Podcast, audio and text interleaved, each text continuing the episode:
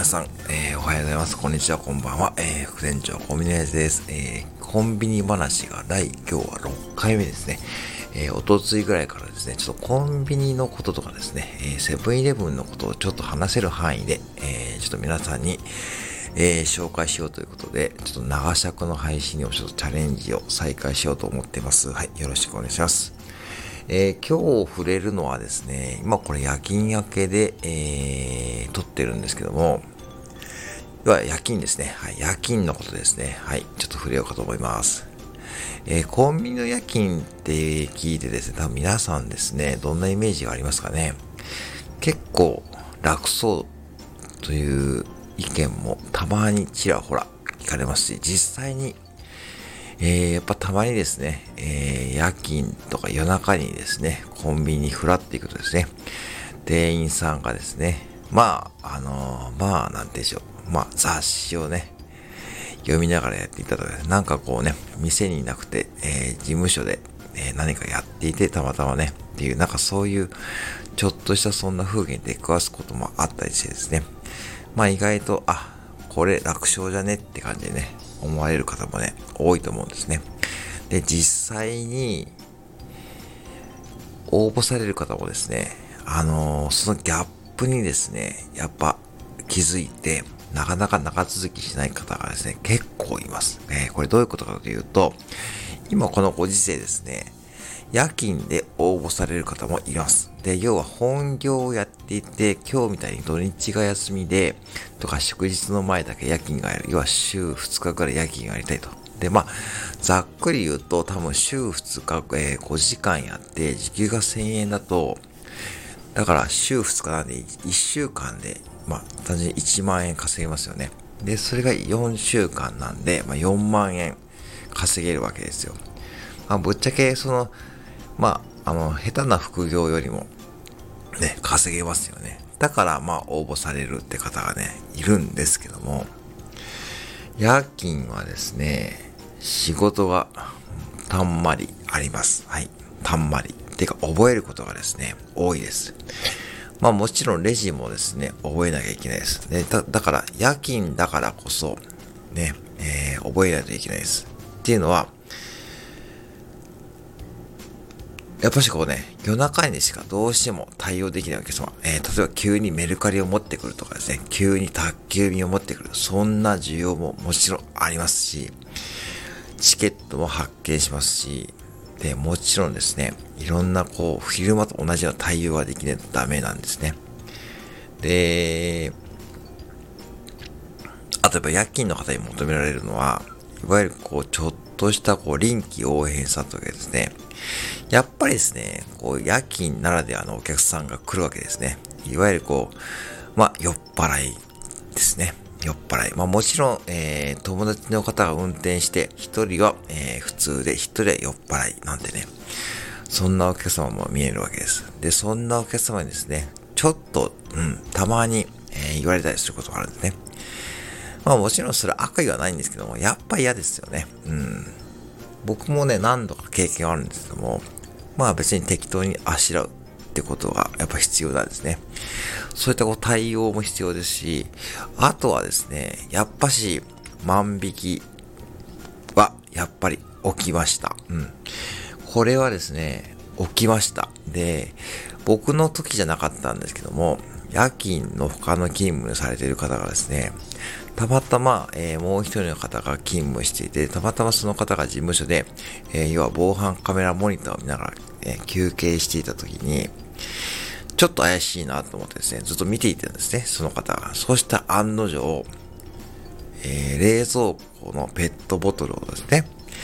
自分のマイバッグに入れるんですね。マイバッグに入れる。いや、わかりますかねマイバッグに入れて、あたかもお会計を済ませたようにしれーと出てくるんですね。で、それを見た休憩中の夜勤の方がですね、まあ本当にこれはもうとてももう頭が下がる思いなんですけども、まあなんとですね、えー、ちょっとちょっと、あなたお金払ってないでしょうってことで、まあね、手をパッとね、捕まえて、えー、店の中に引き戻したと。と言ってもね、やっぱりそれぐらいの方なんですよね。やっぱりね、いわゆるこう手にね、ああいた模様があるね、方だったんですけども、まあその方もね、あのサービス業、パチンコ屋さんとかでサービス業がある経験がされてたんで、そういった対応ができたんですね。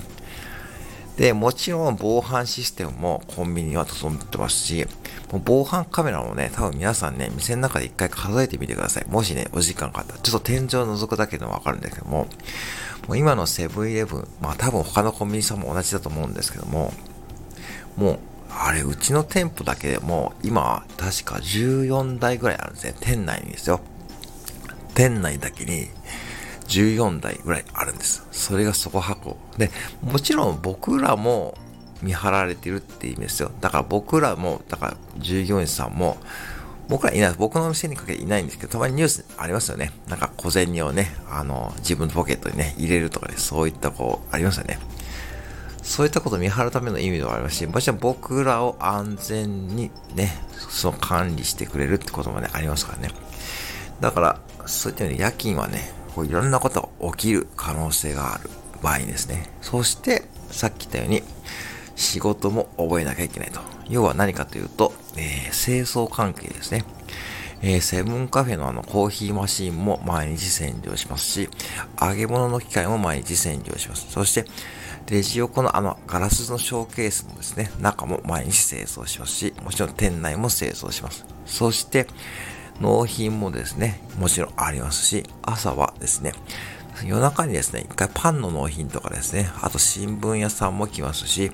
あとは、えー、一番やっておかないといけないのはですね、ドリンクの補充なんですね。冷蔵庫の。ね、これがですね、今もうそろそろね、この季節がですね、もう暑くなったり寒くなったりするんで、それこそですね、あの、やっておかないとですね、これ本当にですね、夏場はですね、これサボっちゃうと、すっからかいになることがあるんですね。特にこれアクエリアスとか、あの、まあ、商品名出しちゃうんですけども、ああいったこうスポーツドリンク系とかですね、は特に、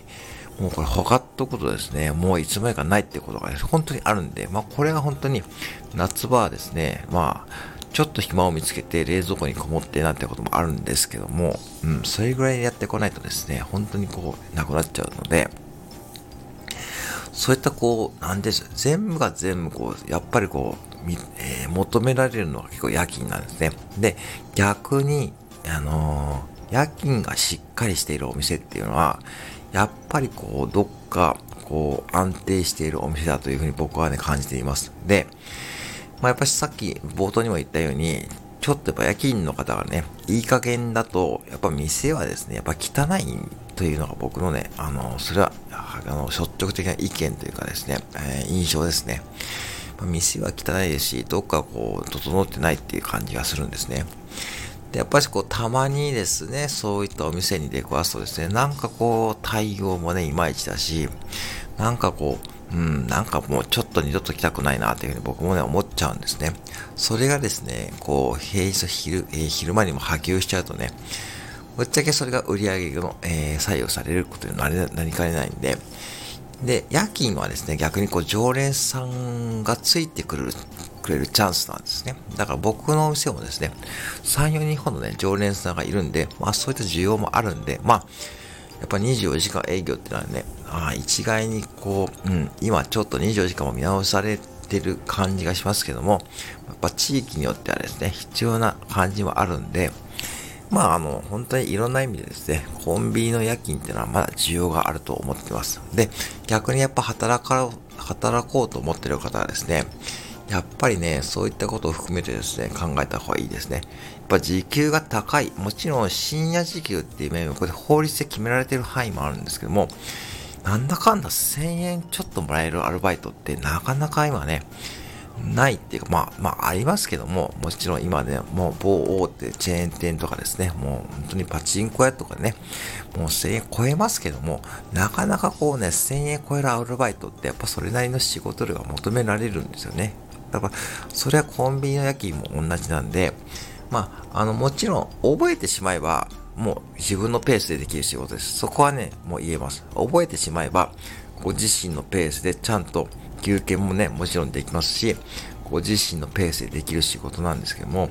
多分、最初、そのギャップに結構ね、あの戸惑うと思うんで、まあ、まずそこだけ踏まえた上で、ね、コンビニの、夜勤を、アルバイトを応募されればいいかなと思ってます。うん、そんな感じで今日はちょっとコンビニの夜勤について、え触れてみました。はい、いつもありがとうございます。えー、今日もよろしくお願いいたします。